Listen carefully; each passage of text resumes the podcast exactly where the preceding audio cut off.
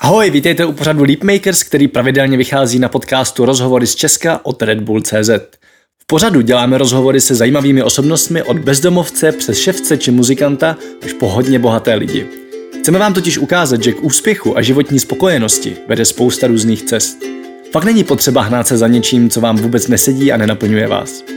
Hostem dnešního dílu je Pavel Ovesní, pro nás prototyp úspěšného člověka na volné noze, který si postupně prošel několika obory, aby pak všechny nabité zkušenosti propojil do vlastních projektů.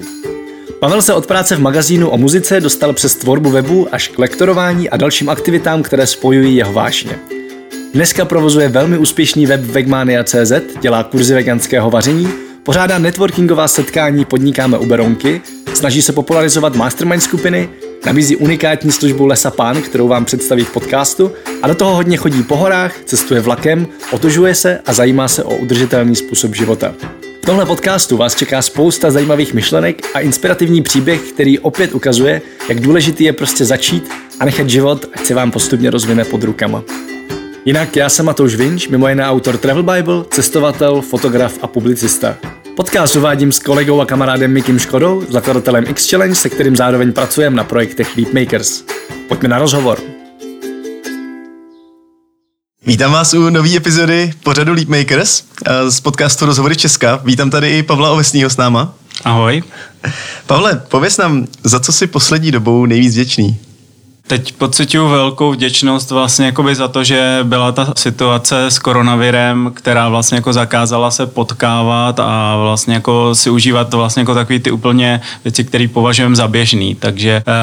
vlastně jako cítím se hodně vděčný právě za to, že zase jako můžeme dělat eh, většinu těch obyčejných věcí, co jsme mohli dělat dřív a možná právě pro nás byly už taky jako příliš jední a vnímám aspoň jako sám u sebe, že si to vlastně jako užívám, že můžu dělat, jo, jako jít, já nevím, prostě třeba dát si pivo s kamarádem v hospodě. Vzpomeneš si na nějakou drobnost, na nějaký zážitek, který tě za posledních pár dní zahřál u srdce? Na něco konkrétního? Jejda, tak teď z hlavy asi, uh, asi fakt nic nedám. Je pravda, že ty teďka vlastně bydlíš mimo Prahu, uh, spíš na vesnici, takže tam je tě, těžší jako uh,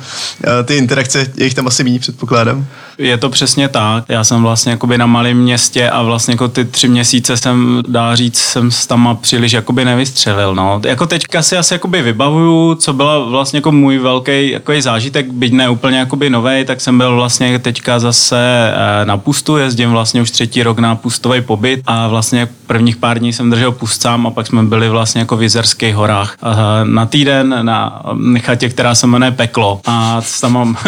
je to trošku jako peklo, protože ne, nejíte samozřejmě nic, ale na druhou stranu vlastně jako ten hezký zážitek je v tom, eh, že při tom pustu vlastně dojde k tomu, že, eh, že vlastně mozek hrozně ořeže jakoby ty zdroje nebo respektive tělo nedodává prostě mozku tolik glukozy, co by potřebovalo a je to právě takový ten požehnaný stav tady a teď, jo, že, že vlastně je to jenom o tom, ani o to jídlo se vlastně nemusíte starat, protože to tam vlastně jakoby není, tak je to jenom takový to bytí v těch horách, takže to byl, eh, to byl pro mě zase jako mm, zážitek, který není úplně nový, ale vlastně vždycky si to jako hrozně užiju v, v těch horách vlastně jenom to prostě takový chození a vlastně odstřihnutí se od nějakého toho běžného koloběhu života. Napadlo tě ještě něco, nebo napadlo by tě něco, eh, co tě v tuhle chvíli nějak aktuálně hodně baví, fascinuje, možná i spojený s tím tvým životem, životem mimo, mimo velký město. Můžeš klidně říct vlastně, kdy to je město, kde to vlastně mm, bydlíš, mm, ano, ano, já by, bydlím, bydlím v Řevnicích, což je vlastně mezi Prahou a Berounem u Berounky. Jedna z věcí, která je pro mě vlastně jako taková nová, relativně nová, tak je vlastně jako pěstování si vlastně nějaký vlastní zeleniny. Jo, a dělám v tom vlastně takový ty první kručky. Já jsem vzpomínal na to, že jsem měl vlastně takový, ne, nechci říct přímo jakoby trauma, ale je pravda, že nevím, jestli vy, když jste chodili do školy, eh, ale my jsme Pozemky. měli vlastně takový ty zahrádkářský práce a pamatuju si, že prostě já jsem špatně vypl ten záhonek a prostě učitelka tenkrát přišla a říká, ovesný to je prostě za tři, tebe to rodiče nenaučili. Jo, a teďka vlastně mě spíš fascinuje, jak ty věci jako rostou třeba sami. Mně se podařilo vlastně už dva roky vypěstovat dýně Hokkaido, aniž bych je jako přímo zasadil, jenom prostě tím, že vlastně jako vynáším eh, věci na kompost a prostě nebyla tam tak velká vrstva a ty dýně prostě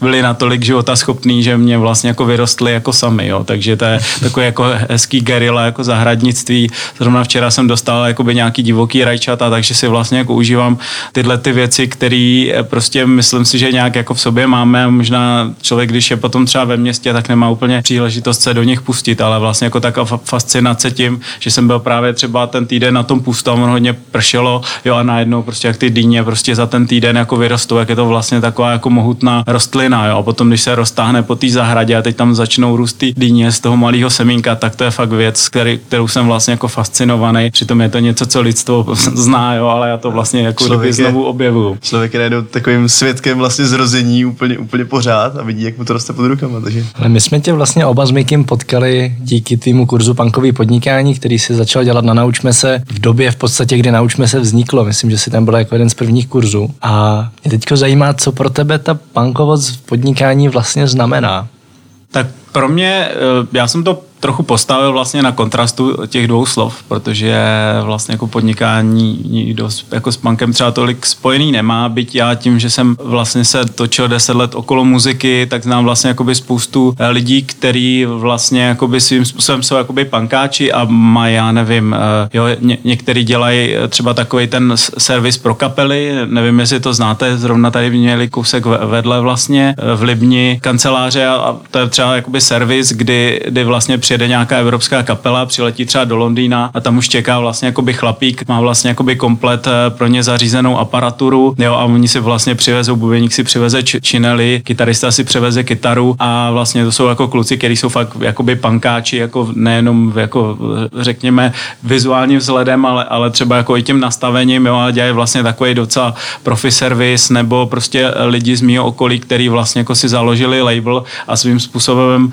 jo, to já jsem vlastně vnímal, že to podnikání pro mě není taková ta definice, že to je maximalizace zisku, ale že je to jakoby spíš to, že jako vlastně něco podnikám a protože že, že v nějakém prostředí, kde je potřeba mít na to, dejme tomu jako nějaký lejstro, tak vlastně jsem vnímal to, trošku takový ten rozpor, jo? že vlastně pro mě to podnikání primárně je skutečně jako podnikat nějaký aktivity a, a vlastně, protože když se tím chci živit, tak vlastně musím naplňovat nějaký status, mít nějaký živnosták, jo? takže takhle vlastně já o tom uvažuju a zároveň vlastně jako ten punk rock se, se zrodil po éře kapel, kdy vlastně na konci třeba 60. let byly hodně takový ty art rockové kapely a to byly prostě takový ty borci, co hráli ty desetiminutový sola a byly to takový ty páni mistři a svým způsobem jako takový snobové, jo. A ten punk rock vlastně přišel s tím, hele, máš jakoby tři akordy, byl to prostě rychlý, dynamický a to je vlastně to, jak já i to, co je pro mě definice vlastně jako podnikání na volné noze, jo. že prostě mám nějaký zkušenosti, mám nějakou odvahu a prostě jako jdu do té akce a to byl z mého pohledu právě ten velký rozdíl vlastně tam, kdy byly fakt ty kapely, takový ty velké instituce a pak přišli vlastně jako obyčejní kluci z ulice a začali hrát muziku, která oslovovala lidi a samozřejmě hráli v malých klubech, ty velké kapely hráli prostě na těch velkých podích, v těch oficiálně zavedených vlastně jakoby halách, dejme tomu a stejně tak já jsem vlastně i vnímal, dejme tomu ty 90. léta, kdy se u nás vlastně jako to podnikání znovu obnovovalo, tak byly hodně spojený s takovýma těma statusovými symbolama typu vila s bazénem, kufříky, prostě auta na leasing a podobně. A já jsem vlastně vnímal, že to eh, podnikání na volné noze je právě jakoby punkový zase v tom kontrastu s tím, že máš právě třeba jakoby ten notebook, jo, nebo prostě děláš nějakou aktivitu, děláš ji chvilku v takové té šedé zóně, protože si chceš vlastně ověřit, jestli teda existují nějaký zákazníci, kteří ti za to zaplatí, jo, a pak teda jdeš na ten živnosták, máš to lejstro, ale děláš si to vlastně jako po svým a je to spíš o té odvaze nějakých jako znalostech, který se třeba naučil sám, protože já vlastně jsem hodně takový jako řekl propagátor takového to do it yourself, já nevím, na kytaru, na asi pět hudebních nástrojů jsem se naučil sám, takže mě tohle vlastně jako baví, takový to jako fakt ze spoda, takže v tom všem já vnímám, že ten punk nějakým způsobem přítomný. Mě vlastně zajímá ta tvoje cesta a ono to na to vlastně krásně navazuje, že jo, takoby jít do, po, do těch věcí po hlavě. Ty jsi dělal hodně dlouho v hudebním biznesu, to už si tady zmínil, pak si vlastně přešel na to, že se začal dělat weby, začal si pomáhat freelancerům a malým firmám s marketingem a dneska najednou jsi jako lektor a učitel zdraví stravy veganský a do toho provozuješ web o veganském stravování. Mě zajímá vlastně ta cesta, jakože jak se tohle stane. Hmm. Tak já se řadím k lidem, který se říká takzvaný multipotenciálové, což jsou většinou lidi, kteří vlastně jako nedokážou dělat úplně jednu věc. Jo, potřebují pro nějakou svoji, svoji potřebu vlastně zasahovat do, do vícero oborů. Jo. A Eh, rozumím, že takhle na ten první pohled to vypadá, že ta moje cesta je taková poměrně klikatá, ale vlastně jako všechny ty věci vychází z poměrně jakoby dlouhodobý uh, nějaký zkušenosti. S tím tématem, jo. ale vlastně ono to vzniklo tak, že já jsem studoval ČVUT, stavební fakultu, aby to bylo ještě trochu klikatější a na Stravských kolejích bylo tenkrát Radio Strahov a to byl můj takový jakoby sen mít svůj rádiový pořad. Tam jsem vlastně se poprvé dostal do, do možnosti jako vlastně o té muzice něco vysílat a v té době jsem měl vlastně i trochu štěstí, že zrovna vznikl vlastně ten web freemusic.cz, který byl úplně nový a je pravda, že vnímám, že dneska jsem už hodně já vlastně jako takový ten aktivní prvek, ale v té době jsem asi potřeboval ještě někoho, kdo mi dá tu příležitost, jo, že jsem vlastně měl nějaký, řekněme, už ty schopnosti jakoby v sobě, ale ještě jsem nebyl asi natolik jakoby vyzrálej se pustit do něčeho vlastního. A tam vlastně na tom free musicu uh,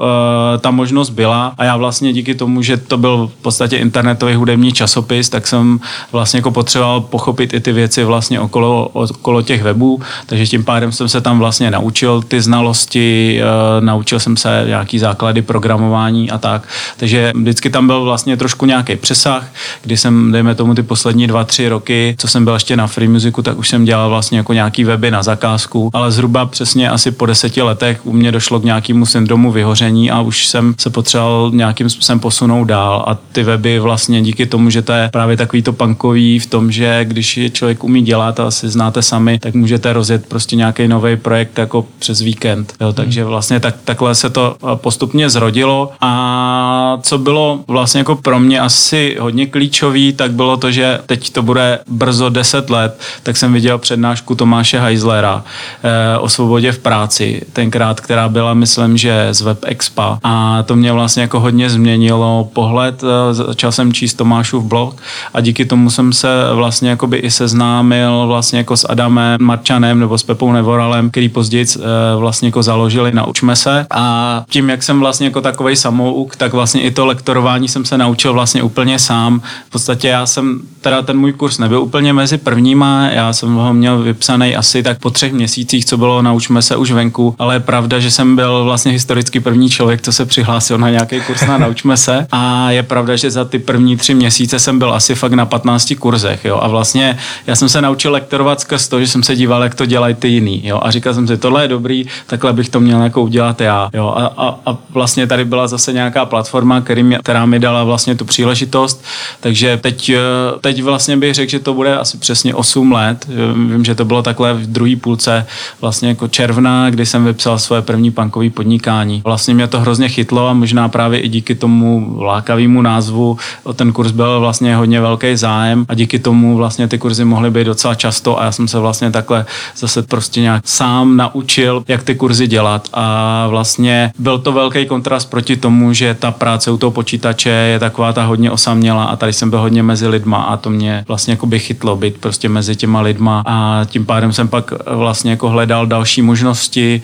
eh, co ještě těm lidem vlastně můžu předat a protože už vlastně v té době jsem byl několik let vegan, tak jsem rozjel vlastně ještě ty, tyhle ty další kurzy. Takže ono je to všechno, byť to vypadá nespojitě, tak je to vždycky vlastně, vždycky tam byl nějakou dobu přesah, že jsem dělal třeba dvě věci najednou a ta jedna nějak i trošku jako přirozeně eh, zase jakoby vystoupala nahoru. Jo? Takže no vlastně ten zlom byl někdy asi zhruba před dvěma lety, kdy vlastně jsem si uvědomil, že díky tomu, že z mého pohledu kurzy, když se vám jich daří dělat víc, tak mají ten pákový efekt, že nemusíte chodit každý den úplně do práce, jo? že přece jenom prodáte více lidem, byť třeba za nižší cenu, e,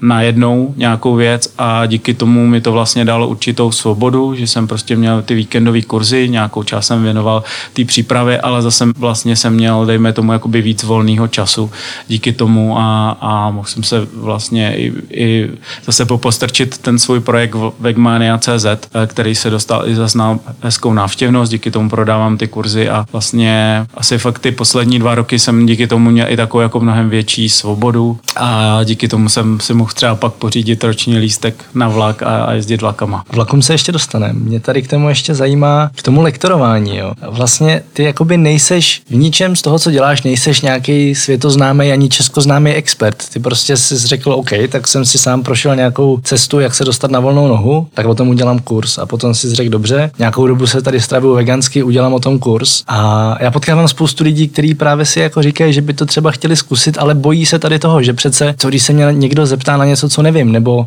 jo, jakože teď vlastně já nejsem ten expert, tak jak to můžu učit, tak mě zajímá, jak tohle to vnímáš. Mm-hmm. Tak já si uh, souhlasím s tím, že určitě nejsem žádný z těch oblast, oblastí expert. Na druhou stranu třeba tomu veganství se věnu 12 let, jo, takže, se, takže nějaký zkušenosti jsem opravdu jako nazbíral, ale moje zkušenost je taková, že právě tím lektorováním se vlastně člověk naučí nejvíc. Je pravda, že občas se mě zeptá někdo na věc, kterou nevím, ale právě díky tomu vlastně já dostávám příležitost se jako popídit a, a vlastně jako to moje vzdělávání jde o to vlastně víc ku předu. Jo, protože takhle bych možná stagnoval, ale právě protože dostávám vlastně jakoby dotazy, eh, na který neumím odpovědět, tak si vlastně jako do příště ty odpovědi zjistím a, a díky tomu eh, mám pocit, že se právě posouvám dál, takže určitě bych všem eh, dodal odvahu se právě jako do toho pustit a myslím si, že vy sami máte zkušenosti s vedením kurzu a věřím, že mi potvrdíte, že vlastně člověk se nejvíc naučí tím, že učí ostatní lidi, právě protože dostává pořád vlastně jako nějaký nový podněty. Je to tak. Mě hodně zaujal tvůj projekt Lesapán, nebo nevím, jestli tomu říkat projekt, ale tvoje služba Lesapán. Můžeš popsat, co to je a jak to vlastně vzniklo? Ano, eh, tak, tak je to vlastně jednodenní, individuální podnikatelská konzultace, ehm, odborně jakoby řečeno, když bych tomu dal nějakou definici, ale v podstatě to znamená, že jdu vlastně na jeden den s jedním člověkem do lesa a vlastně probíráme jeho podnikání, hledáme tam nějaké příležitosti ke zlepšení, nějaké nové příležitosti jakoby k tomu, jak můžou vlastně to svoje podnikání rozvinout a pro některé lidi je to vlastně i příležitost, že si můžou s někým popovídat o svém podnikání do hloubky, protože třeba v partnerském vztahu eh, nebo mezi svýma kamarádama nemají nikoho, kdo třeba podniká nebo kdo podniká nějakou delší dobu a má na, k tomu vlastně, dejme tomu už nějaký takový jako odbornější background. Vzniklo to vlastně tak, že já chodím hrozně rád na hory a když jsme šli vždycky třeba v nějaký větší partě, tak eh, prostě na těch horách, že jsou ty úzké pěšinky a tam vlastně nemáte možnost jít eh, nikdy ve velké skupině a většinou se to celkem přirozeně i tím, že jdete třeba někdy do kopce z kopce, někdo jde rychlejc, pomalejc, tak se většinou i velká skupina rozdělí eh, většinou na nějaký dvojice, který si spolu povídají a mě vlastně tam fascinovalo, jak se na, při těch rozhovorech na těch horách člověk dostane hodně jako do hloubky toho života a k té podstatě toho, co vlastně lidi třeba chtějí a co řeší. Takže to byla vlastně jedna z takových myšlenek, která mě fascinovala, proč to dělat vlastně jako v tom lese. Částečně mě i inspiroval vlastně Honza Bím, což je vlastně průkopník eh, tady těchto těch doprovázených poutí. A já jsem spíš vlastně hledal, protože takový to klasický nějaký marketingový pravidlo, že, že člověk by měl být nějakým způsobem odlišný, aby vystoupil z té řady, aby pro ty lidi přitažlivý, tak eh, vlastně zatímco on to má hodně a vlastně jim odchovaný, dejme tomu, nebo inspirovaný průvodci, tak to mají hodně zaměřený na takový spíš ten jako osobní život, nějakou osobní transformaci. A vlastně to moje téma bylo právě to podnikání na volné noze. Takže jsem to spojil dohromady a teď to vlastně funguje nějaký asi tři a půl roku. Nějaký zkušenosti už jsem měl z toho povídání na těch túrách a pak jsem udělal vlastně několik prvních, řekněme, za referenci, abych si trošku eh, ujasnil ten formát, který chci udělat a, a vypustil jsem to ven. A v podstatě vlastně kromě ještě teda toho samotného dne D, kdy jdeme spolu, tak tam mám vlastně nějakou přípravu, kdy se snažím i s tím člověkem zavolat, abych i věděl, že se tím člověkem sednu, protože to beru tak, že to je taková trošku jako exkluzivní služba, není třeba až zas tak úplně jakoby drahá, ale e, prostě když já chci jít do lesa s někým celý den, tak taky vlastně trochu potřebuju pro sebe sám vědět, že to i pro mě bude přínosný a že to bude příjemný zážitek. Když teďka půjdeme od toho, eh, od tvojí současné práce, od tvojich projektů a nápadů, eh, víc tomu, co zatím stojí, nebo kdo zatím stojí. Pamatuješ si, čím jsi chtěl být jako malý, nebo kým jsi chtěl být jako malý? Hmm. Když no. se tak možná třeba druhý stupeň základky, ale je to možná na tobě, jestli jsi s měl už dřívější. Mm, určitě. No, já jsem neměl asi žádné, žádné takové jako klasické povolání, jak mají, já nevím, kosmonaut, herec, uh, popelář a podobně. Ale fakt, že mě to vlastně jako vždycky tíhlo hodně uh, k té přírodě. Jo, já jsem vlastně byl hodně ovlivněný indiánama, a měl jsem mokasíny a třásně našitý na teplákách a, a luk a šípy a tyhle ty věci a vlastně je pravda, že jsem se na, nad tím přemýšlel a mm, docela nedávno mi někdo tu otázku taky položil a mám pocit, že jsem se vlastně k tomu tím, co dělám, aspoň částečně nějakým způsobem vrátil tady k těm, těmhle svým jakoby snům, dá se říct. A dokážeš si představit, že když by tady vedle tebe seděla tvoje desetiletá verze, desetiletý Pavel a koukal by teďka na toho dospělého Pavla, co by si o tom dospělém Pavlovi říkal? Ten, to tvoje mladý a mladší a co by si myslel o tvým současným? Myslíš, že by k tobě třeba vzhlíželo, nebo... Já doufám, že snad jo, nebo jo, asi se nedokážu myslí nějak jakoby vplout do mentality svého jako desetiletého já, ale, ale když se jakoby podívám sám na sebe, tak se spíš snažím prostě žít ty věci, jaké jakoby nějak cítím, abych byl vlastně jako v takovém souladu, takže jako doufám, že by to pro mé desetileté já bylo nějakým způsobem jako inspirativní. Samozřejmě vždycky je možný to posunout jako někam dál, ale na, zase na druhou stranu člověk by na sebe neměl být asi zase přehnaně přísný. Ambice ano, ale, ale zase prostě se utápět jakoby v tom, že všechno se dá posunout dál, tak myslím si, že to je pak trošku cesta jako do pekel. Chápu. No, ty jsi pro mě byl vlastně člověk, který mi vůbec kdy poprvé asi ukázal, že existuje něco jako podnikání na volný noze. Já jsem vlastně díky tobě se dostal k Naučme se, díky tobě jsem začal dělat první kurzy, nebo díky tobě a Naučme se, to jsem bral tak jako vlastně kombinaci, já jsem ještě to nedozlyšel v tom roce 2014, kdy to bylo. A vlastně jsem díky tobě i začal vůbec něco dělat. Nebo minimálně díky těm myšlenkám, který, který uh, skrz tebe jako ke mně přišly. Mě by možná zajímalo, uh,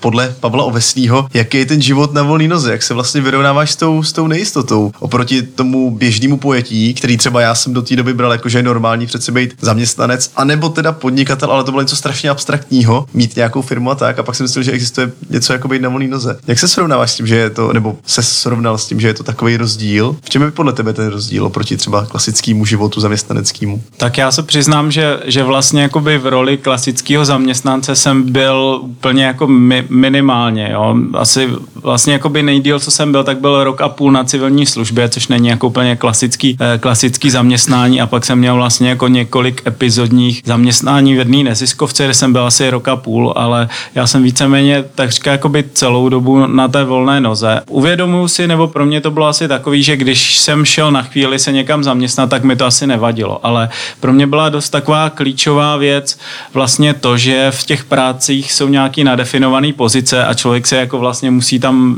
vejít do nějaký škatulky mně se dařilo s výjimkou teda Lidových novin, kde jsem pracoval jako editor a to byla hodně náročná práce, tak ve většině těch prací, kde jsem dělal, tak eh, se mi zdálo, že tu práci zvládám jakoby docela lehce a přebývalo mi tam dost volného času. A vnitřně jsem nebyl úplně jako v souladu s tím, že si jako dělám pak věci pro sebe, ale rozhodně jsem nebyl z těch lidí, který by tam prostě jenom nějakým způsobem lelkoval. A to mě vlastně i tak nějak jakoby popohnalo k tomu, že jsem si v určitou chvíli uvědomil, že už vlastně nechci být zaměstnaný, že nechci zažívat vlastně tu situaci, že někde musím vlastně potajnu dělat něco svýho, když už tam vlastně musím sedět. Ale u mě to bylo asi daný tím, že jsem, řekl bych, takový jako poměrně jako by skromnej a tím pádem jsem nikdy nepotřeboval tolik peněz a tím pádem jsem vlastně asi nikdy zas tak velkou nejistotu nepocitoval. E, je pravda, že nastaly situace, kdy jsem třeba podcenil pár, pár věcí, jsem měl nějaký úspory, ale pak jsem se zamiloval, odletěl jsem do Španělska, utratil jsem tam spoustu těch peněz, pak na jednu chvíli nebyly zakázky zakázky a měl jsem na účtu asi poslední dva tisíce a bylo mi to vlastně jako hrozně nepříjemný. Jo, ale všechny vlastně tyhle ty krize mě jako posunuli dál v tom, že od, od vždycky, když nastala ta krize, tak vlastně jako by za rok se mi podařilo minimálně jako o polovinu až jako zdvojnásobit svoje příjmy, eh, vybudovat si vlastně jako eh, větší rezervu. Teď mám tu rezervu opravdu jako hodně velkou a díky tomu vlastně cítím takovou jako lehkost v tom životě. Je teda pravda, že abych byl upřímný, já nemám rodinu, takže ono samozřejmě ve chvíli, kdy má člověk třeba doma malý malé děti, tak samozřejmě potřebuje jakoby násobně větší rezervu, nemá tolik volného času, takže pak jsou ty věci eh, daný trochu jinak. Ale e, z, mého pohledu je to o tom, že já vlastně to pr- první moje podnikání na Free Musicu jsem byl trošku v té kontraktorské pozici, což je pro toho, kdo neví, tak v podstatě, že máte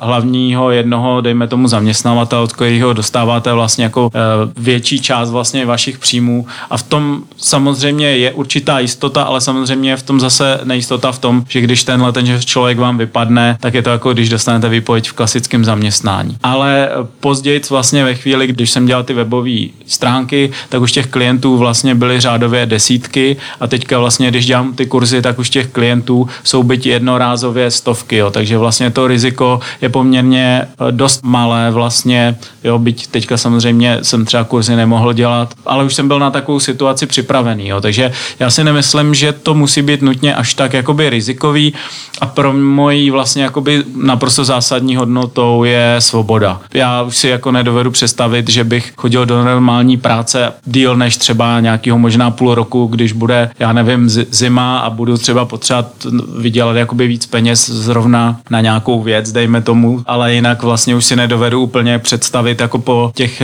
já jsem vlastně 16 let na volný noze, že bych vlastně někde opravdu chodil takhle, takhle pravidelně. Jo. Já mám i nějaký vlastně jako svůj režim, kdy, když pracuju, e, taky nemám nějakou jako úplnou tu volnost, má to vlastně nějakou strukturu, ale ta svoboda je třeba pro mě jako natolik klíčová hodnota, že prostě tu si asi jako, to by si mě asi nikdo jako by nekoupil za jakýkoliv jako obnos, kdybych se měl té svobody vzdát. Co je pro tebe vlastně práce? Já to chápu tak, že ty teď děláš věci, které tě baví a Říkala si, že v tom máš nějakou strukturu, zároveň já třeba u sebe pozoru, že když fakt jako se ponořím do něčeho, co mě baví, dostanu se do nějaký flow, tak třeba nedokážu úplně přestat. Teď si jako vlastně zpětně pak uvědomím, že celou dobu jako pracuju a jsem z toho najednou vyčerpaný. Těžko se to občas hlídá, tak mě zajímá, jak máš tohle vyřešený ty a co pro tebe teda je ta práce a co už třeba je zábava. Hmm. Mně se to asi uh, dost zlomilo právě před těma pěti lety, kdy jsem se přestěhoval, jsem že 18 let v Praze a teď jsem se vlastně přestěhoval na to malé město. A bydlím vlastně v takové staré prvorepublikové vile s velikánskou zahradou a tam vlastně jsem najednou začal vnímat vlastně takový ten koloběh v té přírodě. Jo, opravdu eh, vlastně, jak prostě upadává listí, jak potom zase roste na různých stromech vlastně jinak a začal jsem chodit, eh, nebo jsem si vlastně jako nějakým způsobem zařadil, že chodím prostě do té přírody, snažím se tam chodit víceméně každý den a, to, a už právě proto, že vlastně ty roční období se střídají, tak potom, když jsou třeba krátký dny, tak eh, skutečně pracuji třeba brzo ráno jakoby a potom jdu vlastně, dejme tomu jako od oběda do, do toho setmění jdu prostě ven a potom mám třeba druhou pracovní šichtu potom až jako večer, jo. Takže mě v tom vlastně hodně eh, pomáhá nějaká struktura eh, vlastně v tom, že si ten den rozdělím do nějakých bloků a jsou tam takový ty mezníky, že já nevím, si jdu zaplavat jakoby do Beronky, eh, protože se rád otužu, pak vlastně si třeba udělám nějaký jídlo a protože po jídle nejsem produktivní, tak si potom třeba chvíli něco pustím. Já mám ten den vlastně nemám to tak, jak se někdo snaží vlastně si odbít tu práci a je hodně efektivně, má to za pět hodin jakoby hotový a potom má ten volný čas. Já to mám spíš hodně rozdělený, takže mám nějaký úseky vlastně jakoby práce a nějaký úseky volného času. A trošku to právě s tou přírodou souvisí, že byť jsem teďka se začal hodně zajímat o, o vlastně nějaký ty eh, cirkadiální rytmy, eh, kdy vlastně naši předkové dřív vlastně jako víc pracovali přes léto, kdy bylo vlastně jako hodně světla a, a samozřejmě to bylo navázané na to, že se často živili tím zemědělstvím, hmm. takže prostě když byla sklizeň nebo když bylo setí a tak dál, tak vlastně tomu potřebovali dát ten čas, protože ta příroda samozřejmě nepočkala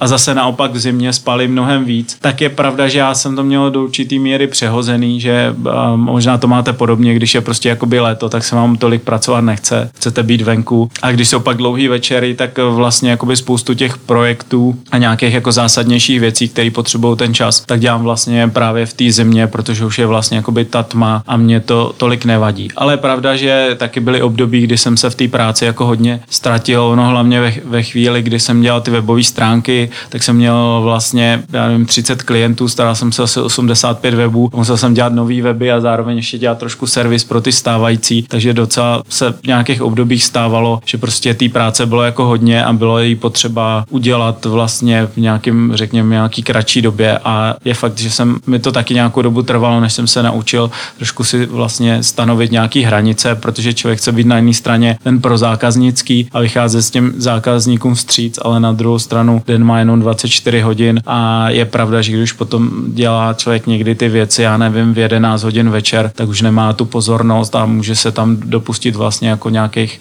chyb, který nechci říct, že by byly fatální, ale prostě eh, rozhodně to nepřidá na pověsti profesionála. Eh, prostě když se k tomu musíme vracet a ještě to nějakým způsobem upravovat. Ale ty jsi zmínil Tomáše Heislera, ale máš ještě někoho, kdo je pro tebe vzor, případně třeba člověk, který tě svým myšlením jako hodně ovlivnil a změnil ti způsob, jakým ty nahlížíš na život? Uh, určitě, je jich víc. Um, jeden z lidí, který mě hodně ovlivnili, tak je vlastně Vladimír Sic Smutný, což je chlapík taky s hodně zajímavým životopisem. On vlastně hrál v punkové kapele za mladá, byl uh, vlastně jako uh, DJ na Rádiu 1, potom vlastně prožil hodně úspěšnou kariéru vlastně jako obchodní obchodní ředitel Microsoftu a vlastně jako díky tomu uh, se potom uh, dostal, nebo v té éře, kdy on to vlastně dělal, tak vlastně se tam točili neuvěřitelné peníze a on, uh, jo, když jste potom jsou jako různý, já nevím, školení nebo takový ty výcviky, tak vlastně díky tomu on mohl fakt se učit o těch nejlepších na světě. Zároveň potom prokoumal hodně i to, jak to mají některé přírodní národy a, a vlastně jako dneska dělá hodně kurzy zaměřený, jednak dělá teda kouče, ale řekl bych takového neúplně typického a druhák vlastně se věnuje tematice autentického mužství a dělá kurzy vlastně pro chlapy, dělá skvělý kurz, který se jmenuje Zralej muž a pro mě je to jako člověk, který má fakt jako ohromný charisma, zkušenosti a vlastně jako ten kurz byl pro mě jako fakt velký zážitek a, a je to nějaký člověk, jako který určitě mě ovlivnil. Zároveň třeba další z lidí, který mi přijde dost zajímavý, tak je Petr Pavlíček, což je člověk, ke kterému já právě chodím, jezdím vlastně jako na ty pustový pobyty, jo, který, který vlastně oba dva tyhle chlapy mi přijde, že, že to mají jako uh, zajímavě jako posazený, jak takovou tu, vlastně ty materiální věci, které jako potřebujeme na tomhle světě, tak vlastně ten přesah do nějakého jakoby duchovního posunu nebo do, do nějakého duchovního života. Takže vlastně i ten Petr tím, eh, co vlastně si proskoumal jako vlastně skrz ty pusty a jak vlastně dneska žije zas takový uh, hodně takový jako vlastně jednoduchý život, eh, tak vlastně tím byl pro mě jako taky inspirativní. Zase jako v tom, že i ve mně se to občas trošku jako střídá právě takový ty velký jako ambice, něco udělat, nějaký projekt, který bude jako super a bude vlastně užitečný pro lidi a občas se vlastně jako zaměřit na takový ten, jako ve své podstatě jako takový ten obyčejný život, jako e, žili třeba jako by nějaký moji předci, jo, takový to vlastně, jo, že se člověk postará o to, že má kde být, že má prostě co jíst, vypěstuje si jako spoustu vě- věcí sám a vlastně jako taková ta jednoduchost, že má vlastně spoustu takového toho volného času, jenom prostě na to se potkávat jakoby s těma lidma nebo jen, jen tak být a e, protože někdy u sebe taky vidím, že se snažím prostě jak Fredka zaplnit úplně každou tu vteřinu toho života a být prostě nějak hrozně efektivní a užitečný a, a někdy se mi potom právě krásně ukáže, jak je to jakoby pěkný prostě jenom tak být a jako přijímat ten život prostě jak, jak to proudí. Já právě, právě docela vnímám, že, že to máš teďka docela dobře nastavený, že jsi prošel spoustu věcí, že vlastně tvoje projekty, nápady docela fungují. Mě by zajímalo vlastně,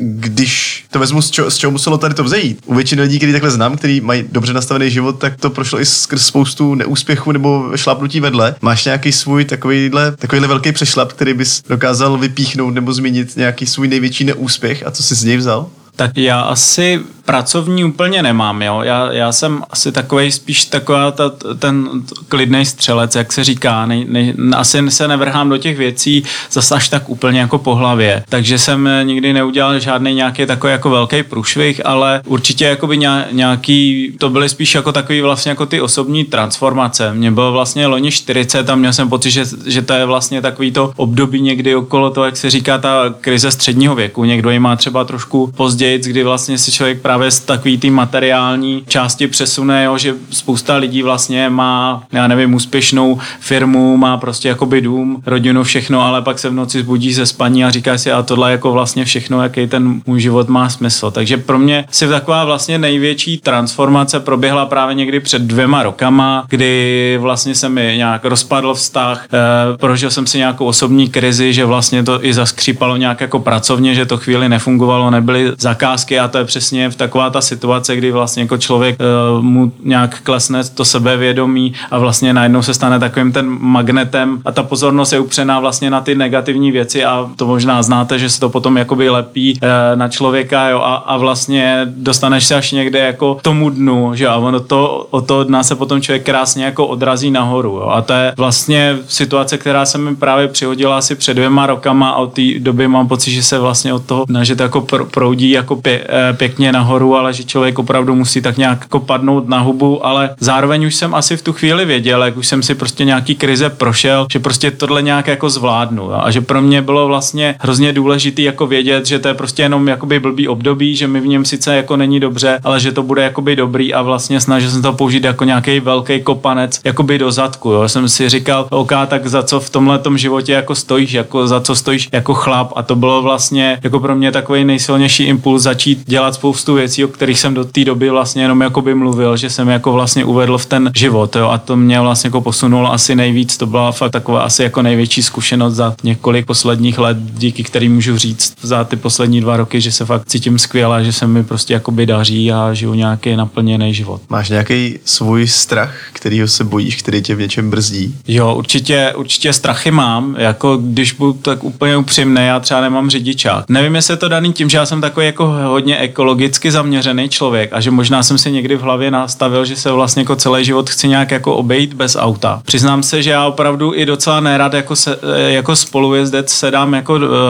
s někým do auta a přiznám se, že jsem si dělal i řidičák a já vlastně asi možná i tím, jak, jak jsem vlastně jako by v těch autech nejezdím ani jako ten spolujezdec, tak to bylo hrozně těžké a vlastně jsem jako neuspěl. Jo. A je to vlastně jako do dneška pořád cítím, že tam něco je, jako kdybych měl nějaký, nějaký takový jako zhora něco jako, že vlastně já nemám, nemám jakoby řídit, jo. že prostě já když v tom autě budu, eh, tak tím, že já jsem takový vlastně jako roztěkaný, takový možná trošku dospělý autista, já už vlastně nedokážu se soustředit, abych jako vyhodnocoval třeba ty věci na té křižovatce. Jo. Je to možná i daný tím, že vlastně jako patřím mezi takzvaně vysoce citlivé lidi, kteří vnímají hrozně moc podnětů jo, a pro mě vlastně už jako těžký se zaměřit jen na tu cestu. Já už jako vidím všechny ty věci okolo a fakt jsem zjistil, že to jakoby nejde. Jo. Je pravda, že můj tehdejší jako instruktor říkal, že právě lidi, kteří dělají opravdu třeba 10 let u počítače programátoři, když se rozhodnou dělat si, já nevím, třeba ve 40 řidičák, takže už to jakoby často nedá, že má takové zkušenosti, že se to jakoby děje, že ty lidi vlastně koukají vlastně pořád na ten počítač, jo, který samozřejmě taky se někdy chová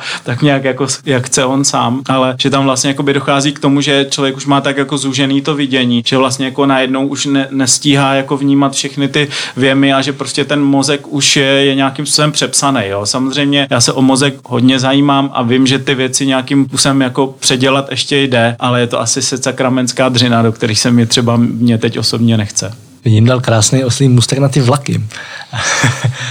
ty vlastně propaguješ vlakový nomádství, nebo říkáš tomu vlakový nomádství. Mám trošku takový pocit, že se v to jako navázal na mě, protože jsme nějak se vystřídali v tom, kdo měl celoroční jízdenku na vlak a já jsem to měl stejně. Já jsem prostě několik let používal vlak jako kancelář a ty jsi to dostal ještě na vyšší level, jakože ty to spojuješ s těma výletama a s poznáváním. Pro mě to bylo jenom místo, kde se dobře soustředím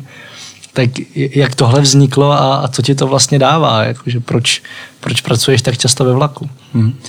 Tak já jsem asi vlaky měl vždycky uh, hodně rád a měl jsem několik kamarádů, kteří měli vlastně rodiče u dráhy. Oni už dneska možná nemají tak vřelý jakoby ty slevy, ale tenkrát skutečně prostě celá rodina měla na, nárok vlastně na tu režíku a vím, že si jezdili, že měli skutečně jenom, nejenom po České republice, ale i do Evropy jezdili za prostě někdy úplně jako směšný peníze. A mě tím, že mě vlaky bavily, tak tohle jsem vlastně jako bych chtěl hodně dlouho nějakým způsobem zažít. Pak uh, vlastně začaly fungovat, nebo jsem objevil jízdenku na léto, která vlastně možná udělám malinkou reklamu, teďka zase bude aktuální, protože to vždycky, že si můžete vlastně během letních prázdnin koupit týdenní nebo 14 týdenní lístek, který stojí vlastně jako fixní částku a vy vlastně můžete jezdit vlakem jenom teda českýma drahama, ale ty pořád drží 80, 95% vlastně tratí, tak můžete jezdit ten týden nebo těch 14 dní, co je vám libo. A já právě jsem vlastně jako takhle vždycky využil,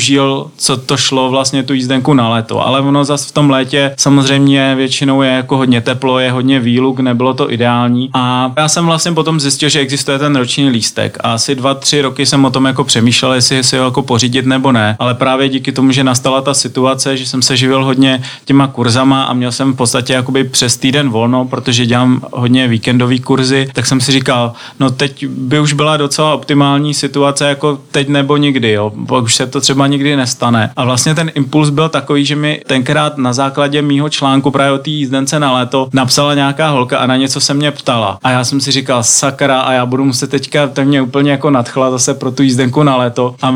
je teprve začátek dubna a já budu muset prostě čekat. A v tu chvíli jsem prostě měl to volno, měl jsem ty peníze na účtu a říkal jsem si, jdu do toho a prostě úplně impulzivně ze dne na den jsem se koupil ten roční lístek a vlastně uh, vůbec jsem toho nelitoval, ten rok byl vlastně úplně skvělý. A právě díky tomu, že jsem, uh, já už jsem měl nějaké zkušenosti z toho, že když jsem jezdil třeba, já pocházím vlastně z okresu Jeseník, což je cesta třeba, která trvá pět hodin a tam přes ty hory prostě není ani internetový pokrytí, není tam ani zásuvka, takže jsem se vlastně musel naučit i v tom vlaku pracovat vlastně hodně jakoby bez toho internetu a připravit si ty věci dopředu a díky tomu jsem býval i hodně efektivní, tak už jsem si tam vlastně vybudoval nějaký své návyky. A pro mě, že jsem eh, takový vášnivý turista, tak jsem měl vlastně vytipovaných spoustu štací a snažil jsem se to právě udělat tak, že většinou to pravidlo bylo takový, že eh, nějakým dálkovým vlakem prostě se přesunu třeba těch 200 kilometrů, což trvá většinou třeba nějaký tři hodinky, tam je většinou ten stoleček, je tam vlastně jakoby vlaková wi je tam i elektřina, byť mám jako uh, silnou baterku i v notebooku, tak prostě přece jenom je to výhoda, když se na to můžu spolehnout. A potom většinou přesednu právě na nějakou lokálku a mě tam naprosto fascinuje, jak se proměňuje ten svět, když je, to určitě znáte sami, jaký je to jiný, když jedete nějakým ICčkem a tam jsou všichni takový ty úspěšný, co si všechno bukujou na tabletech a jsou prostě vyfešákovaný a mají ty kufry na kolečkách a pak přesto píte do té lokálky, že jo, a tam je chlapík, co má prostě starou eh, takovou tu pošťáckou kostru z pošťácký ty uh, tašky a na tom má prostě banánovku přivydělanou gumicukama, že jo, má ten samý kufr udělaný punkovým způsobem a jsou tam takový ty různý jako podivný existence, že jo, který jsou takový jako různě jakoby spuchlí a pomačkaný tím životem. Vy si říkáte, jo, to jsou lidi, kteří určitě si prostě uh, občas jako přihnou rádi. A je to vlastně takový uh, jiný život a to mě fascinuje, že tohle vlastně já beru, že i pro mě vlastně jako ten vlak jsou takový, jakoby, jak se říká o divadle, že to jsou prkna, který znamenají svět, tak pro mě je vlastně jako ten vagon jakoby takový trochu divadelní představení. Já si vlastně hrozně užívám tu atmosféru a je pravda, že třeba teď, když byla ta situace, kdy v těch vlacích nebyli lidi a už se jezdit mohlo, tak mě to vlastně ani úplně jakoby nebavilo, že jako nemám rád nadspaný vlak, ale zase, když je úplně prázdný, tak mě to vlastně jako taky nebaví, že mě vlastně baví se tam pracovat, ale zároveň vlastně tak po očku jako se dívat na ten život, jak tam běží a vlastně jako různě zaslo, zaslechne člověk takový jako různý historky, jsou takový jako jemný, takový jako koření, jo, a, a třeba ani nepotřebuju s někým nějak promluvit nebo s někým občas jako prohodím pár slov, ale přitom vždycky přijíždím vlastně jako takový jako naplněný, plný toho sociálního kontaktu, když potom jakoby dorazím domů. Jsi popsal eh, v tom ICčku ty úspěšní lidi jako takovým tím vtipným způsobem eh, obecně braným prostě ten v té nažehlený košilce a tak. A co pro tebe znamená úspěch? Tak je pravda, že já jsem to uh, popsal teďka trošku kontrastně a černobíle, ale uh, pro, pro mě osobně asi ten úspěch je to, že vlastně můžu bez nějakých větších kompromisů dělat věci, který, který chci. Uh, pro mě není asi úspěch mý, mít jako nějaký velký nějaký materiální statky, ale, ale je to tak, tak nějak vlastně jako tak, takový jako vedení nějakého příjemného uh, života bez, bez nějakých skutečně jakoby velkých ústupků. Uh, asi tak. Aha. Takhle, ty, ty sám si připadáš úspěšný? Já si připadám úspěšný. A kdyby člověk chtěl žít jako ty, jako Pavel Ovesný, co si myslíš, že by měl být v něčem, kdyby se chtěl inspirovat, jako jo, řekněme, že, že by chtěl mít nějakým způsobem podobný život, podobně nastavený, jako máš ty teďka. Co si myslíš, že by takový člověk měl udělat jako první krok? Tak určitě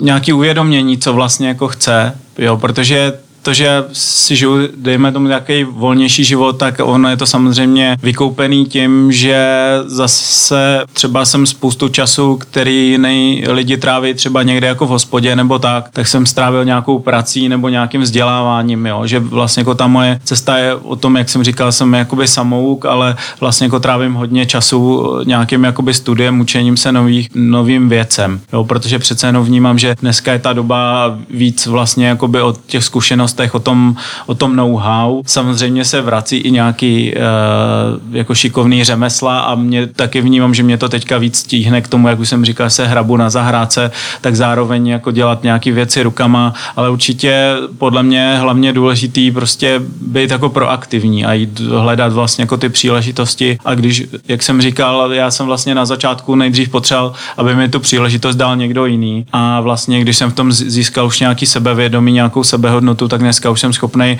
nějaký projekty spíše rozjíždět sám a třeba, dejme tomu, ty příležitosti dávat těm ostatním lidem. Pomeneš si na nějaký období v životě, kdy jsi se cítil nejvíc šťastný? Tak eh, já bych řekl, že to, to období, dá se říct, jakoby trvá určitě i teď. Eh,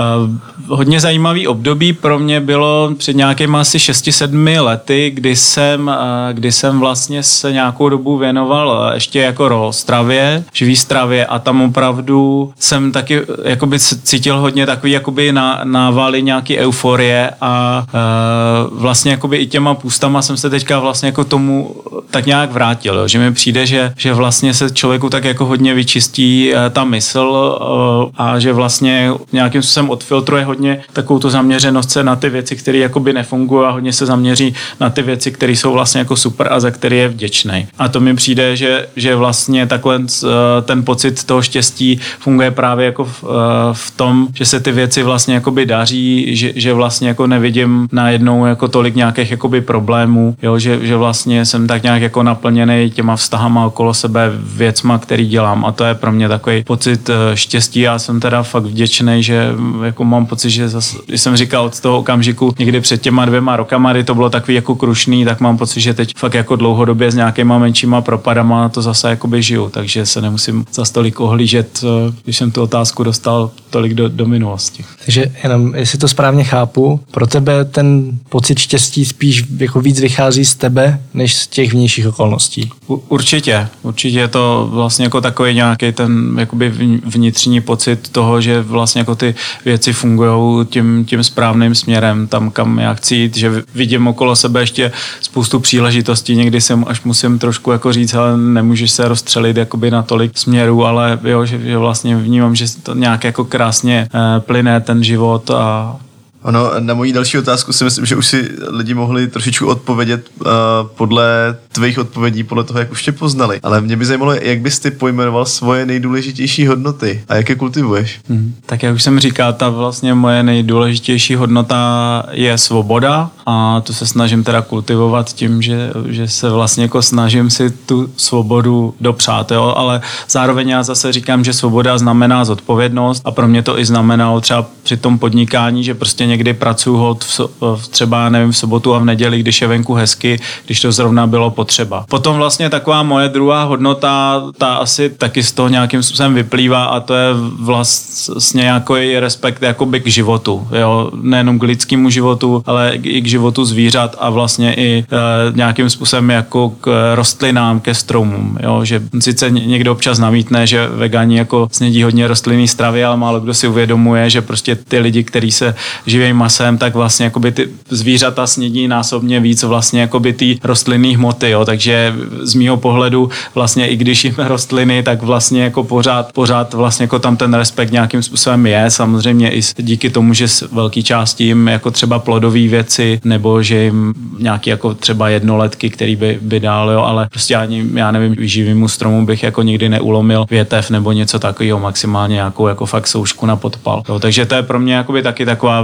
hodnota vlastně jakoby tenhle ten jakoby respekt, který si myslím, že, že se jako manifestuje ve spoustě, eh, spoustě věcí, jakoby, který děláme, jo, i takový ten jakoby respekt eh, nějak k lidem. Vzpomeneš si, z čeho tady ten respekt vychází? Ty jsi to vlastně jako říkal, že už jako malý jsi byl vlastně fascinovaný přírodou a nějaký indiáni. Je to z rodiny nebo od, odkud ten respekt přichází? Hmm. Asi to mám jako nějak částečně v sobě, bych řekl, že jsem se s tím narodil a by, byť eh,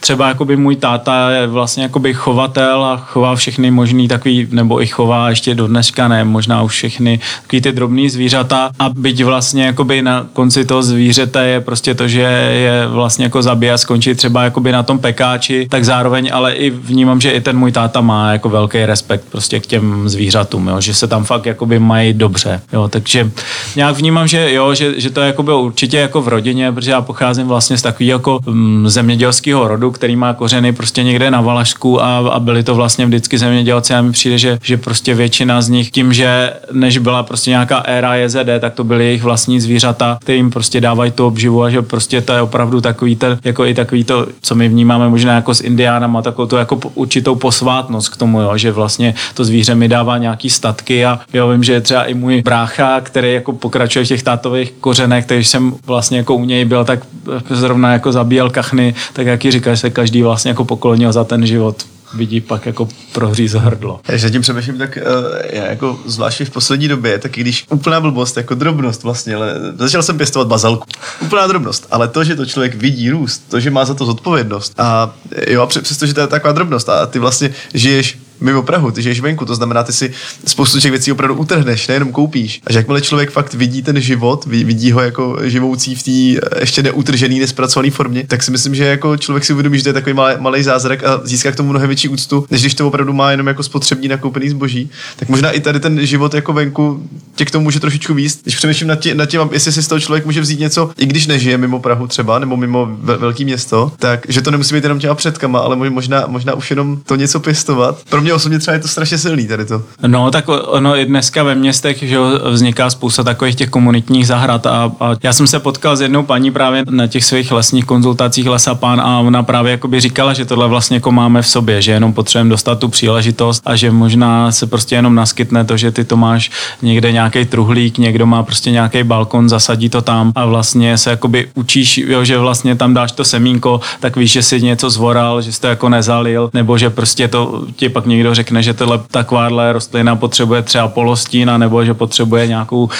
trošku jinou půdu, jo, ale vlastně je to, jsou, já to vnímám, že to jsou jako zázraky, že jsme vlastně jako dneska hodně, hlavně uh, když já jsem žil vlastně jako v tom velkém městě, že jsme jako vytržený takhle z toho přirozeného koloběhu uh, v té přírodě a myslím si, že se to díky bohu začíná jako čím dál víc lidí uvědomovat a zároveň i ta planeta nám to nějakým způsobem dává jakoby výrazně najevo, že prostě potřebuje, aby jsme se k ní chovali hezky. Jo. Ne, ne, nemyslím si, mě jako zaujala myšlenka od jednoho taky chlapíka, kterýho sleduju, který mě částečně ovlivnil od Jana Bílého, který říkal, že vlastně ve své podstatě jako ochrana přírody, je to zní jako z jeho pohledu tak trošku jako směšně, protože se ochraňuje vždycky něco, co je menší. A ta příroda nás prostě jako přesahuje a je to potom jakoby krásně vidět, že když si vezme prostě něco do hlavy, že jo, já nevím, povodně prostě, nebo tamhle bouchne sopka nebo něco, tak jako nám dá úplně jako jasně najevo, že prostě to přežije a že tady bude bez nás, jo. Takže proto já nemyslím si, že je to spíš o tom, že se k té přírodě máme chovat hezky, ale vlastně jako ona se ochrání sama třeba i tím, že prostě nastaví takové podmínky, že prostě pro nás jako pro lidi tady bude hrozně těžký žít. Je podle tebe něco, co nám jako společnosti chybí? Něco zásadního a případně co s tím? Možná jestli tu je tady ten respekt k přírodě, ale napadá tě ještě něco dalšího? Tak já myslím, že ten respekt přírodě se potom jako projevuje i k takovému jako většímu eh, respektu jakoby v těch mezilidských vztazích, jo. Já jako asi trošku vnímám, že jsou ty jako nějaký společenský normy takový jako povolenější, než byly dřív, jo. Že ten, že jsem nějak jako mám asi představu nějakou tkvělou, že prostě jako dřív byl, byl ten respekt jako k druhému člověku nějakým způsobem jakoby větší a myslím si, že to právě bylo do určitý míry daný tím, že jsme byli uh, víc odkázaný uh, jakoby třeba na nějakou jako komunitu nebo něco takového, jo? že třeba na té vesnici si hodně lidi jakoby vypomohli, že se tam potom třeba stala nějaká událost, kdy já nevím, na nějakého sedláka se převrh nějaký vůz a prostě vlastně jako ta vesnice se pak třeba o tu vdovu e, s, s rodinou nějak jakoby postarali a to si myslím, že se děje jakoby do dneška, jo? že vlastně vnímám a ono třeba hodně v takovém tom a Eh, já nevím, třeba v Americe mi přijde, že hodně v těch rozhovorech je slyšet slovo jako komunita, jo, a že ono, jako ta komunita, mě třeba v tom velkém městě, jako určitě jsou komunity, ale už to není taková ta úplně sousedská, jo, je to pak možná taková nějaká síť, že v tom milionovém městě, jako je Praha, máte prostě nějaký svoje lidi a máte tam nějaký místo. A když jsem se pak přestěhoval vlastně do toho malého města, tak tam vlastně jako vidím skutečně jakoby ten velký přínos toho jako funkčního, takže tam jsou ty lidi na, jako ty náplavy, často žili v tom velkém městě, ale vlastně se zase trošku jako vracejí k tomu, že třeba u té Berounky je opravdu velice jako vstřícná atmosféra, lidi jsou tam jako hodně příjemný, protože se mi tam dobře žije. A je, tam máme třeba úžasnou skupinu Facebookovou, která se jmenuje Sousedé od Berounky a tam se třeba, já nevím, mění přebytky od zahrádek, ale tam prostě funguje všechno, jako že někdo tamhle najde nějaký klíče prostě od auta, tak to tam vyvěsí a většinou se rychle najde, komu jako patří, jo, že taková tahle jako pospolitost, jo, že vlastně jako ta, ta komunita eh, jako v tom, že člověk má nějaký svoje místo, je jako byly dřív jako nějaký kmeny nebo něco takového, takže vlastně byť je třeba ve velkém městě, tak má prostě nějaký to svoje místo, a což je jako velký téma pro mě samozřejmě i jako freelancera, který je vlastně jako taková samostatná jednotka, takže já vlastně potřebuju mít nějaký svůj tým, což je třeba nějaká moje mastermind skupina, jo, a, a vlastně i to, že jsou, já nevím, komunitní srazy na volné noze nebo něco, jo, že vlastně vnímám hodně mít nějaký to svoje místo vlastně jako v tom světě, v té komunitě. Takový velký téma pro mě taky. Přiblížíme se teďka k závěru. Ty už to trochu nakous, uh, říkal si, že i teďka je tvoje nejšťastnější období v životě, nebo že sahá až sem. To znamená, když bych se zeptal, jestli jsi šťastný a případně proč si myslíš, že jsi šťastný, a jak, jak jsem říkal, šťastný se cítím být a, a je to tak nějak hlavně jakoby proto, že, jak už jsem říkal, vidím nějaké jako nové příležitosti, na kterých můžu pracovat. Hodně mě naplňuje ty věci, které teďka dělají. Částečně je to možná i, i právě způsobený tím, že jsme teďka vlastně jako museli zvládnout nějakou jako trošku složitější situaci, která nás jako trochu přiškrtila a ono je to jako docela jako přirozený. Já jsem to zažil potom i s tím pustem, jo, jak je jako vlastně úžasný, když člověk najednou zase může vychutnávat si všechny ty chuť, chutě, jo, a že ten ale není zákaz, jo, ale že eh, mně přijde, že vždycky, když si člověk vlastně jako na chvíli něčeho jako dobrovolně vzdá, eh, tak si to potom vlastně jakoby mnohem víc užívá, že zase může, jo. Byť třeba ta situace eh, s tím koronavirem jako nebyla úplně jako dobrovolná, jo, ale, ale byla to prostě jako nějaká situace, kdy jsme spoustu věcí nemohli, ale je fakt, že jako vidím i takovou jakoby tu touhu vlastně jako potkávat se s lidma, že já jsem mě, jako přece jenom svojí podstatou trošku takový jako vlk samotář, ale vlastně mě to teďka vede k tomu, že jako vlastně můžu se potkávat s těma lidma a že vlastně hrozně chci. Já tady mám svoji oblíbenou závěrečnou otázku, těžkou, takže si klidně nech čas na rozmyšlenou a zkus si teď představit, že by se vymazalo úplně všechno, co si kdy kde řekl, co si napsal, včetně tohohle rozhovoru a měl by si možnost světu předat jednu jedinou myšlenku, tak co by to bylo? Tak asi není moje vlastní, ale žijte svůj vlastní život, protože všechny ostatní místa už jsou zabraný. Super, tak mi moc děkujeme za rozhovor. Já děkuji za pozvání a držím vám palce, ať se vám daří. Děkuji. Díky. Líbilo? Sdílejte prosím podcast dál. Zároveň nezapomeňte odebírat kanál Rozhovory z Česka od Red Bull CZ, ať vám neutečou další díly. Najdete ho na Apple Podcast, Spotify či kdekoliv, kde posloucháte své podcasty. Feedback nebo typy podcastu posílejte na podcast zavináč redbull.cz. Sledovat nás můžete na Facebooku Leapmakers, ale hlavně na všech kanálech našeho projektu X Challenge. Teď v létě nás čeká velká putovací akce Objev Česko, v rámci které máte za úkol ujít za 6 dní aspoň 100 km pěšky a u toho plnit výzvy jako přespat v lese, rozdělat oheň bez syrek, dát si noční pochod nebo třeba projet se traktorem. Akce se koná od 9. do 15. srpna a veškeré informace najdete na webu xchallenge.cz. Těšíme se na viděnou na Objev Česko a v příštím dílu naslyšenou.